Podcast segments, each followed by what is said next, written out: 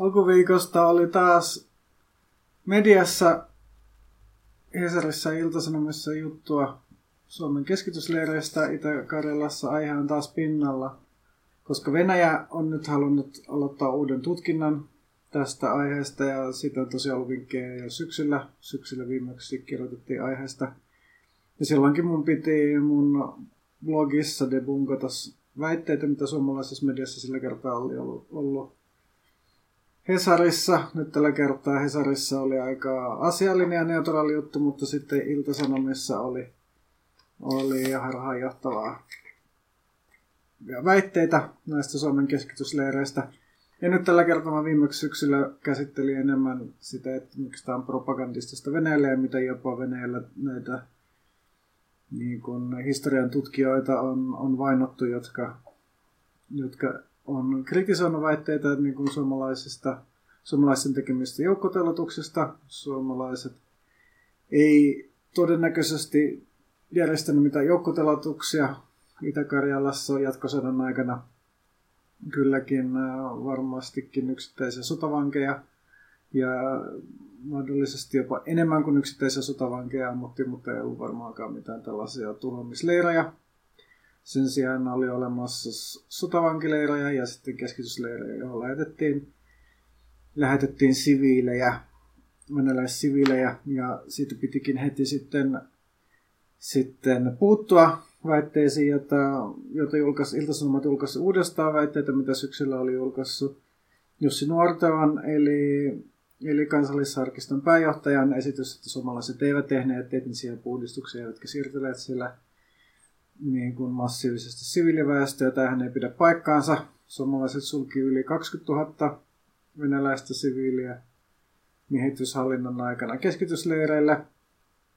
Ja tätä perusteltiin esimerkiksi sillä tavalla, että tässä oltiin sotatoimialueella, mutta, mutta erityisesti nykylainsäädännön mukaan ei missään olosuhteessa saa internoida siviilejä, internoida saa ainoastaan sotavankeja ja sellaisiksi epäiltyjä ja tosiaan näistä keskitysleirivangeista myös kuoli huomattava osa vähintäänkin 14 prosenttia, eli joka seitsemäs erityisesti tuossa ensimmäisenä talvena ja keväänä 41-42.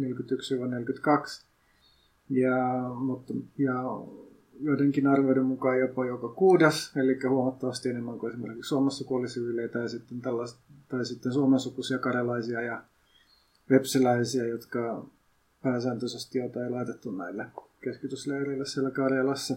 Eli siinä oli myös tällainen apartheid rotuerottelupolitiikka, jonka idea oli tosiaan se, että ikään kuin etnisesti puhdistaa venäläiset Itä-Karjalasta, vaikka venäläiset on erityisesti Vienassa on asunut, asunut venäläisiä lähes yhtä aikaa kuin suomalaisia, sekä suomalaiset että venäläiset on saapunut sinne vasta keskiajalla, ja sitä ennen silloin tietysti asunut saamalaisia. Mutta suomalaisten idea oli kerätä venäläiset siviilit näille leireille ja sitten ehkä jossain vaiheessa vaihtaa ne sitten Suomen sukuisiin muualla päivänä ja asuviin. Että saattaisi tällainen etnisesti puhdas suur. Suomi perustettu ja se näkyy siinäkin, että sen jälkeen kun keskitysleirisanalla alkoi olla huono maine sodan aikana, kun länsimaissa alkoi virrata tietoja tai huhuja Natsi-Saksan keskitysleireistä, niin sitten nämä Suomen keskitysleirit nimettiin siirtoleireksi, eli siinäkin on, oli pointtina tällainen sen etnisen puhdistuksen suorittaminen Itä-Karjalassa. Ja, ja sehän on niin kuin nimenomaan etnisen, etninen, etninen puhdistaminen, siihen ei välttämättä liity mitään, mitään joukkomurhia, vaan se on sitä, että ajetaan ihmisiä pois niiden kotisijalta jonkin muualle. muualle. Ja se on nimenomaan Suomen äh, suunnitelma ollut tason hallituksen ja, ja miehityshallinnon ja AKSn akateemisen Karjala-seuran inspiroima suunnitelma. Sitä ei oikeastaan juuri kukaan vakava historioitsija edes kiele, eli mä en ymmärrä, että minkä takia Nuortava menee, tai syksyllä meni väittämään jollekin lehdille, etteikö tässä olisi etnistä puhdistusta suunniteltu. Ja jos vaikka lukee Suomen rikoslakia, niin siellä on nämä kansainväliset rikokset ihmisyyttä vastaan ja, ja sotarikokset, niitä on siellä 11 luvussa. Ja, ja, ja rikokset ihmisyyttä vastaan, jota on myös etninen puhdistus, ne on, ne on kolmannessa pykälässä törkeä tekomuoto. Myös varmaan täyttyisi tässä Suomen, Suomen miehityshallinnon toiminnasta, eli koska tämä teko on kohdistunut suuren ihmisjoukkojen ollut järjestelmällistä suunnitelmallista, eli koko Suomen miehityshallinto siellä sen johtajaväinen ja kotilainen, mutta varmaankin myös Mannerheim ja Ristoritin nykyisen Suomen lain mukaan tuomittaisiin vähintään kahdeksaksi vuodeksi enintään elinkautiseen vankeusrangaistukseen. Mikä tietysti on, on vähän anakronistista ja tällaista jälkiviisasta, että nykyistä pykälää sovelletaan sen aikaisen toimintaan, mutta, mutta kaikki tällaiset rikokset ihmisyyttä vastaan, niin niitä on, on usein sovellettu takautuvasti just sen takia, että me esimerkiksi natsit ei omien lakiensa mukaan tehneet mitään rikollista. Ja siitä on niin kuin paljon ennakkotapauksia oikeuskäytäntöjä, että, että näin voidaan tehdä. Tietysti tällä hetkellä asianosaiset on kaikki kuollut, eli tässä puhutaan tällaisesta.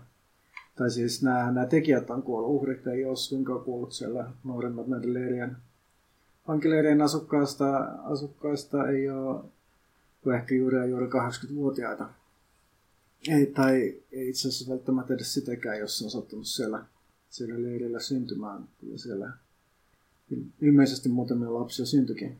Ja sitten, mutta tosiaan Venäjällä sitten käydään kansanmurhasta tutkintaa, se onkin huomattavasti vaikeampi kysymys, koska ei ollut varsinaisesti todennäköisesti suunnitelmassa tuhota täällä näitä siviilejä, jotka internoitiin näille keskitysleireille. Mutta itse asiassa, kun, kun katsotaan, mitä kansanmurhista on viime aikoina tuomittu, tuomittu esimerkiksi Jugoslavian sotarikosoikeudenkäynnissä ja mitä sitä tutkijat on, on määritelleet, mikä on kansanmurha, mikä ei, niin välttämättä tällainen tarkoituksellisuus ja suunnitelmallisuus tai edes mittakaava, niin ei ole tällaisia ehtoja. Mittakaava siinä mielessä, että ei ole välttämättä kansanmurhassa tarkoituskaan tappaa kansaa kokonaisuudessa, esimerkiksi Srebrenican verilöylystä, joka tapahtuu Jugoslavian sisällissodan aikaan. Siitä Haagissa tuomittiin siitä huolimatta, että siellä ei tapahtu kuin aika pieni osa noista Bosnian muslimeista, huomattavasti pienempi osa kuin, kuin äh, Karjalan venäjänkielisestä siviiliväestöstä kuoli näillä Suomen keskitysleireillä. Eli jos pelkästään katsotaan, että kuinka suuri osa väestöstä kuolee jossain, jossain tällaisessa jonkun tällaisen vainon tai etnisen puhdistuksen yhteydessä, niin, niin kansanmurhan kriteerit voi Suomen miehityshallinnon osalta hyvinkin täyttyä.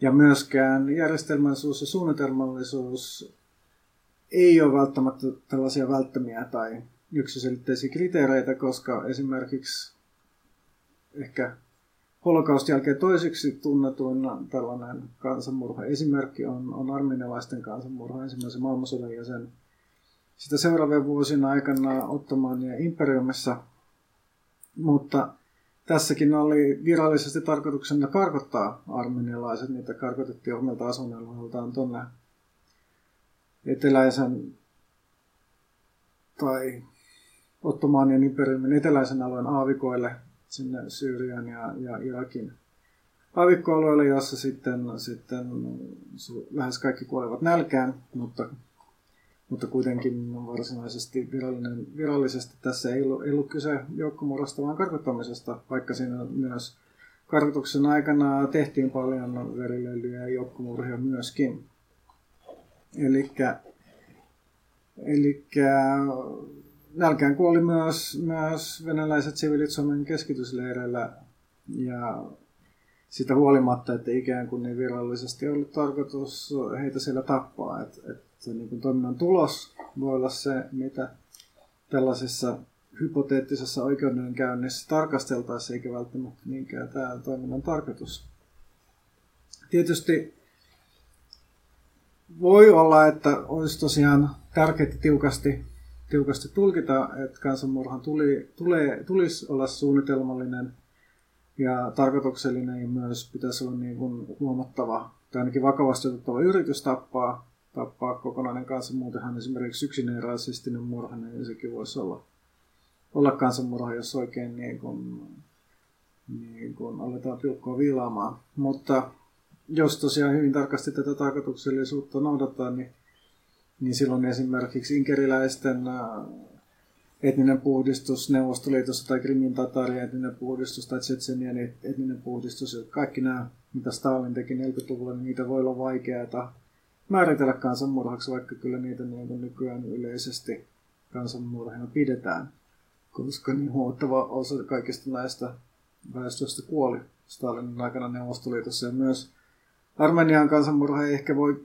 kyseenalaistaa, että se oli kansanmurha, mutta vastuukysymys on vaikeaa, koska ei ole mitään, tai on ollut suuria vaikeuksia löytää jotain yksiselitteistä savuavaa asetta, jossa nämä Turkia silloin ensimmäisen maailmansodan aikana käytännössä oli ne niin sanotut kolme passia olisi nimenomaan käskenyt, että nyt armenialaiset pitää tappaa, että tappaa ja että vaikka siellä sitten varmaan kansanmurhaa monella paikallisella tasolla tehtiin, niin, niin onko sitten yksiselitteistä, että nimenomaan Turkin hallinta ja kolme passaa tämän, tämän käskyn teki. Eli joka tapauksessa niin kuin tavallaan tai toisella, että pitää tehdä johonkin rajaveto. Et rajaveto ei voi olla liian tiukka, rajaveto ei voi olla tietenkään myöskään liian löysä, mikä tahansa, mikä tahansa joukkomurha, mikä tahansa murha. Ei ole kansanmurha, mutta ei ole mitenkään yksiselitteistä, etteikö Suomen hallinnon toimet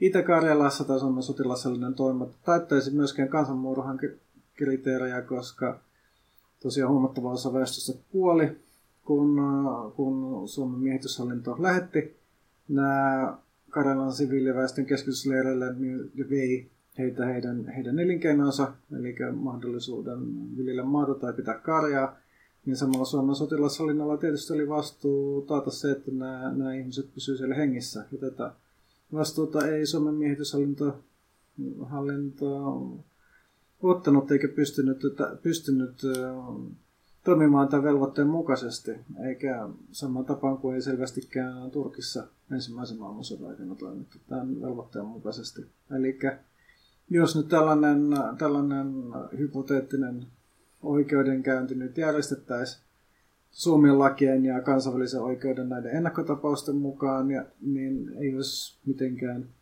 niin kuin yksi, että on yksiselitteistä, että Suomen miehityshallinto syyllistyy etniseen puhdistukseen, mutta sekin on auki, että oliko tässä kyse kansanmurhasta. Ja totta kai Venäjällä keskustelu on, on lähinnä tällaista niin kuin omaa sisäpolitiikkaa ja propagandaa, mutta, mutta tehokainta propagandaa on tietysti aina propaganda, joka on totta, niin olen aina sanonut. Ja jos Putin sanoo, että maapallo on, on pyörää, niin on turha sitä käydä käydä kiistämään. Ennen kaikkea meidän Suomessa pitää huolehtia ja olla kiinnostuneita meidän omasta historiasta, omista rikoksista ja vääryyksistä, mitä täällä on Suomen historian aikana tehty, koska totta kai ne aina tavalla tai toisella tulee eteen.